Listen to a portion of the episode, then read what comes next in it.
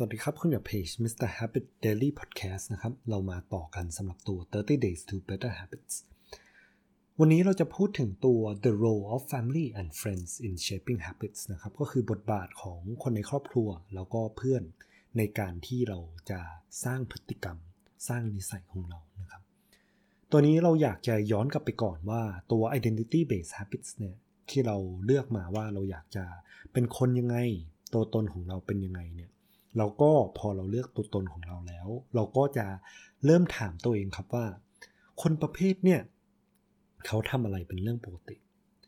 การที่เราถามตรงนี้นะครับ เราก็สามารถที่จะเริ่มเอาตัวเองไปอยู่ในสังคม เอาไปอยู่ในกลุ่มคนที่เราอยากจะอยู่ด้วยนะครับ แล้วเราก็จะได้เห็นครับว่า ชีวิตประจำวันของคนกลุ่มเนี่ยเขาทำอะไรเป็นเรื่องปกติ จุดนี้นะครับมันทำให้เราได้ sense of belonging ตรงที่ว่าถ้าเกิดเราอยากจะอยู่ในกลุ่มเนี่ยเราก็ต้องทำอะไรที่ใกล้เคียง เราทำอะไรที่มัน fit in ก็คือเข้าเมืองตาหลิวเนี่ยเราก็หลิวตาตามใช่ไหมครับ แต่สิ่งหนึ่งที่เราต้องทำเลย ยิ่งเราเป็นคนใหม่ คนที่กำลังเข้ามากลุ่มเนี่ยเราต้องโซกับ เราต้องทำตัวเป็นฟองน้ำดูดซึมซับ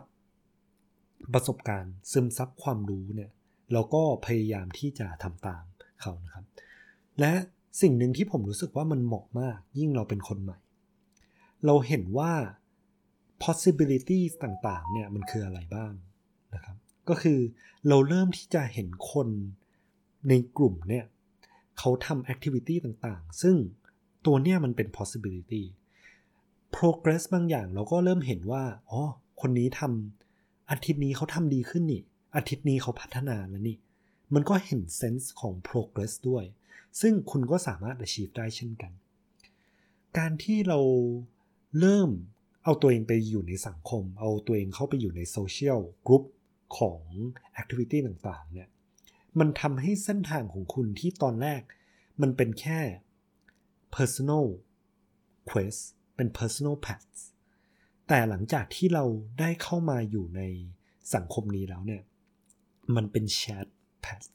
มันเป็นเส้นทางที่หลายๆ คนก็เดินไปคู่กับเรานะครับ ก็สำหรับครั้งนี้นะฮะถ้าเกิดใครรู้สึกว่าเราเริ่มรู้แล้วเราอยากทำอะไร ลองหาว่าเราสามารถไปจอยกลุ่มไหนได้บ้างนะครับผม